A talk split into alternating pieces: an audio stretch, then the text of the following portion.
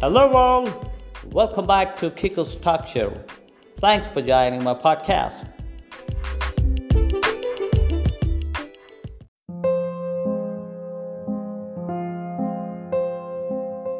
Bamboo is a favorite plant among architects and designers because of its incredible strength and durability.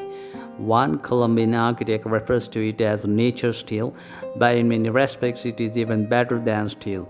It is lighter and more flexible, and these abilities make it the ideal building material in areas that suffer earthquakes and severe weather patterns. Construction workers in places such as Hong Kong rely on bamboo scaffolding, whatever the height of the tower block they may be working on. Over a billion people around the world live in a home that is made of bamboo, and China has cultivated the plant for thousands of years.